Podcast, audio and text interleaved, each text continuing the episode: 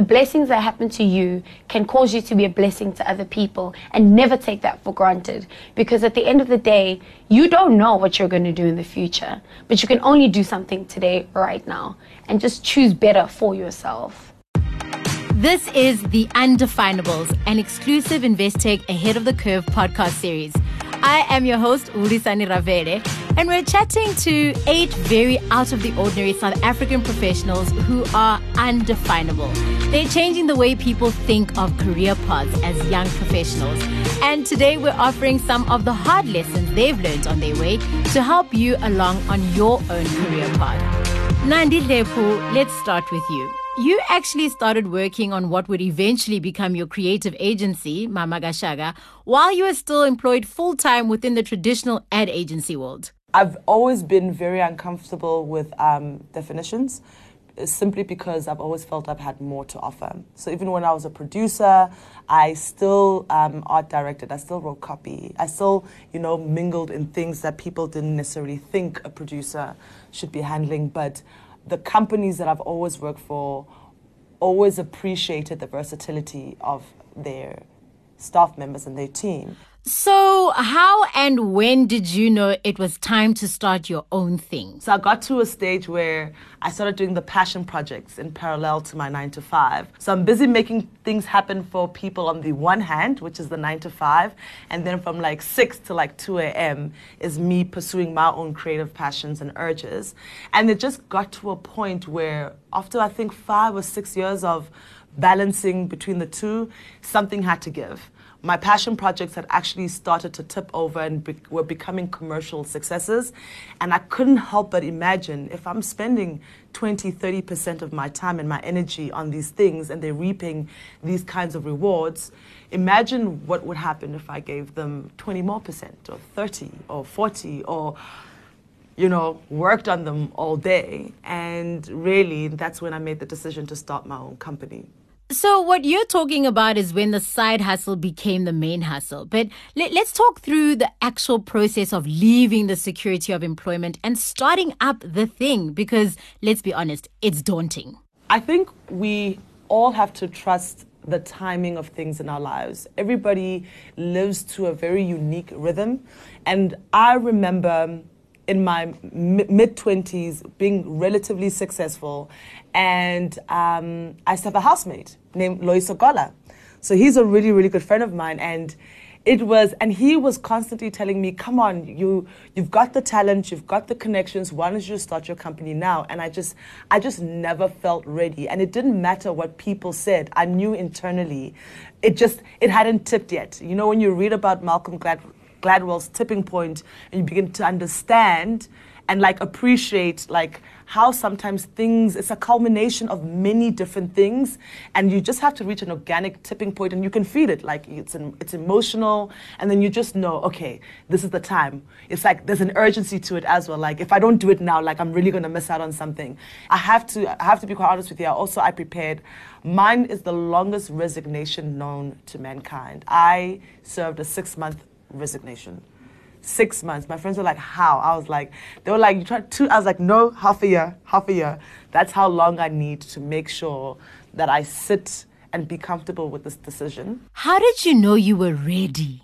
Bunch of girlfriends and I had started this amazing property called the Weekend Social. It was a really popular um, brunch come day party series which we hosted for four years. And I think that alongside other smaller passion um, projects that I was um, doing, I learned a lot about myself. I learned a lot about what I can and cannot do. I also had like, I had the allowance to experiment because I had a nine to five job and security. When I made a mistake, it wasn't the end of the world. And you know, and I had serious responsibilities. I'm also a mother, so I had to tread carefully. But back to trusting the timing um, of things in your life what ended up happening was my my the agency I was working with um, at the time um, offered me position as a managing director, and I, I said yes. I mean, who doesn't? Who doesn't say yes to um, that kind of promotion? But I remember not feeling as excited as one should be at that level of promotion. I'm also quite spiritual, and I think there's something to giving up great opportunities in order to back yourself that on some level the universe can't help but reward you on some level. I think that when you make when you back yourself, when you make sacrifices for yourself, that's when really great and magical stuff gets to happen. But right alongside magic is preparation. You have to have your money um, in check. So there was that task of getting my savings um, ready. And then when the six month came, it was one of those ready or not, here we come. You know, they were ushering me out and I just had to do it. But I really think I trusted the timing of things in my life quite a bit and I prepared. I really did. I prepared. I was ready for it. Wow, thank you, Nandi. I mean, you've basically given us a step by step masterclass in how to transition your side hustle into a fully fledged business. And it also illustrates how you can and maybe should have a side hustle in the first place.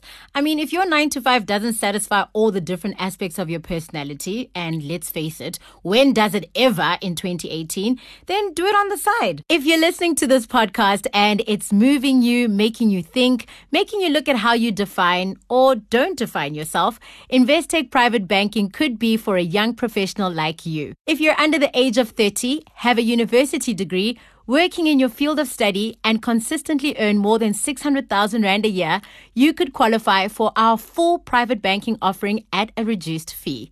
Just go to investec.com slash undefinables for more. Now back to our podcast series. Dr. Sivu, you're a shining example of this. As a doctor and also a radio personality and a social media celebrity and a bit of a fashion guru. For me, one of the most interesting questions I've been asked in terms of on social media is, and I I kind of get this a lot from young medical students, and it's always, Hi Sivu, I'm a medical student, but I also really love fashion, or I also really love TV, or I also really love doing this other thing. Um, it's, and it's always like, How did you do it? How did you get there? And my answer to them is just, just do what you want to do.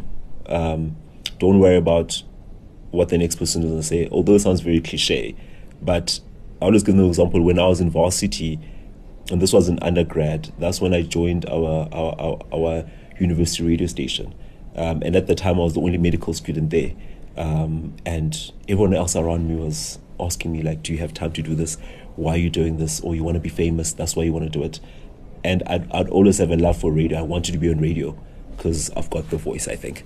But there, there were a lot of negative individuals around me telling me that I can't do it. And I just continued doing it because that's what I wanted to do. And that's what I, I, I tell the, the, the kids that are growing up that are in medical school because um, those type of environments are very stringent. They're very archaic at times um, because even the professors that are teaching you don't really understand.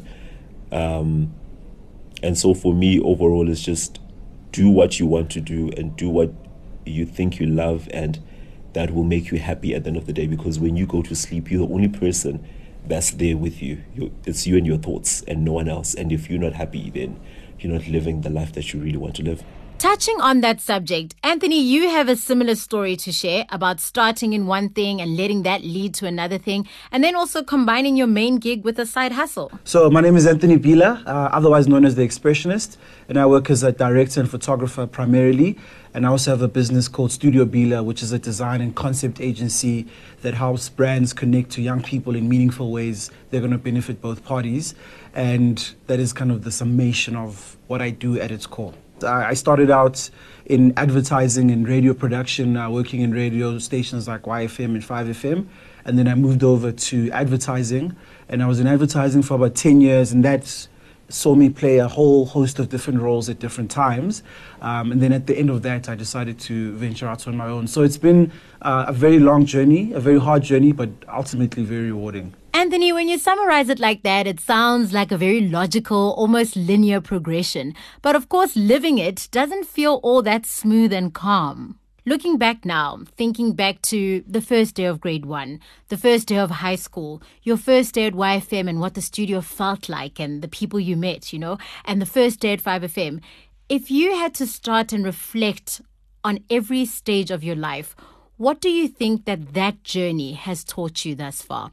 And how has it informed what you do tomorrow and the day after that and the day after that? Well, I mean, yeah, looking back at um, all those firsts that we spoke about, you know, your first day in grade one, your uh, first day of matric and varsity at your uh, professional job, the, the one constant that I can glean from there that has been like a golden thread is adaptability. So um, when I moved from the township to uh, Model C school, uh, I had to adapt. It was adapt or die because the environment was different, the language was different, the people were different.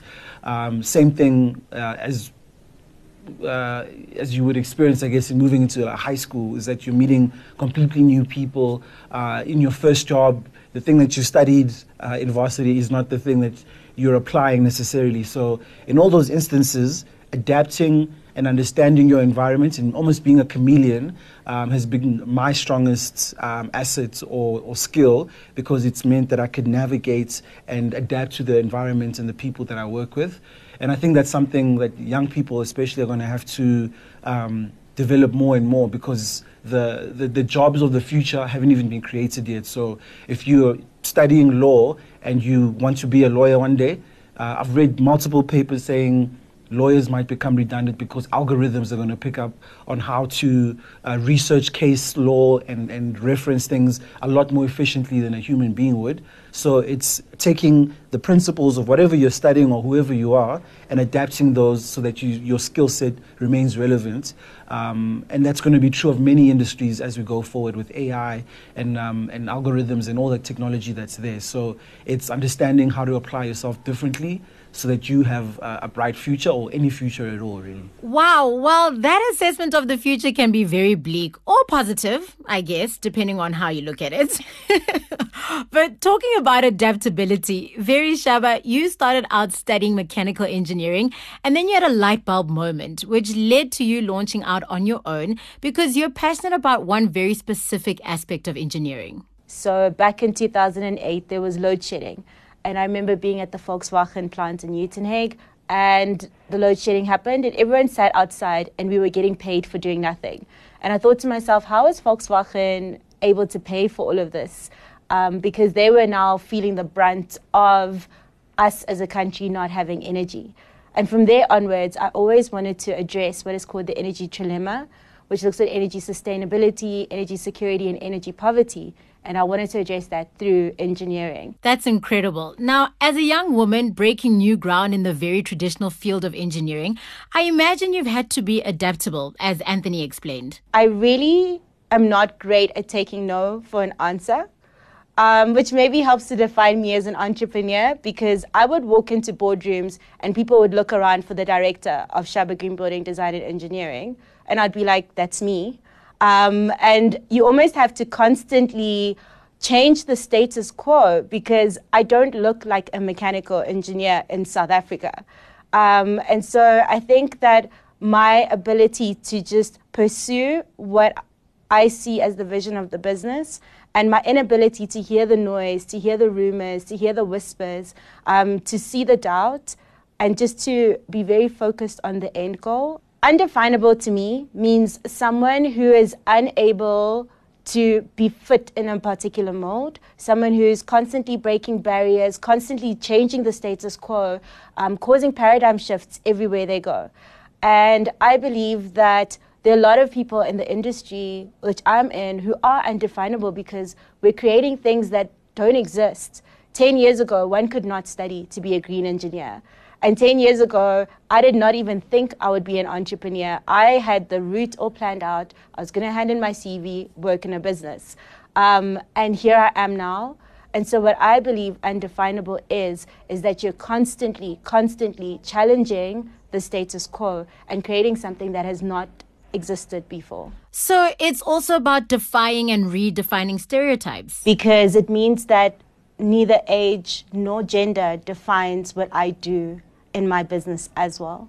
So a lot of the times people get a bit put off by themselves in terms of their age and in terms of their gender and they ask, can I sit in that boardroom? And my answer is that credibility can get you into every boardroom. Ooh, I love that. Wow, that that should be on a t-shirt. It doesn't matter about your age. It doesn't matter about your race, about your gender, about your nationality, about your culture. As long as you are excellent at what you do, no one can dispute that. And that's been a lesson that I've had to learn with my business, whether I liked it or not, because I already walk in the boardroom and I'm minus 10. Um, and so what I learned is that always be a step ahead and always have credibility in terms of what you provide your clients. And that's helped me make my decisions in the business. And what about the rest of you? Kamini Pather, you studied commerce and then your foodie dreams took over and you won MasterChef. And now you have a healthy food delivery business. What advice do you have for your fellow millennial entrepreneurs? My fellow millennials, I feel like this generation is all about uh, carving the path for creative careers, which I completely 100% support and, and I'm a product of that. I do think that within that, sort of gathering knowledge around business skill and business acumen and business language is incredibly important. And as much as you can follow a creative career, you do need to have some understanding of the business world as well to be able to take whatever product it is to market. So I think advice for millennials, specifically those wanting to seek career uh, like creative careers, is just have some idea of the rest of the business world and and how you plan to navigate it and have that plan to take your creative thing um, and, and share it with the rest of the world. And Dr. Nokukhanya Khanyile, the last word goes to you. Advice to your fellow millennials, some wisdom that you've picked up on your journey. The one thing I find about my life, and one thing that I've noticed about it, is that I went to a public school. I received a bursary from the Gauteng Department of Health. I went to a university that I applied for just like anyone else, and I happened to get in because I worked really hard at school.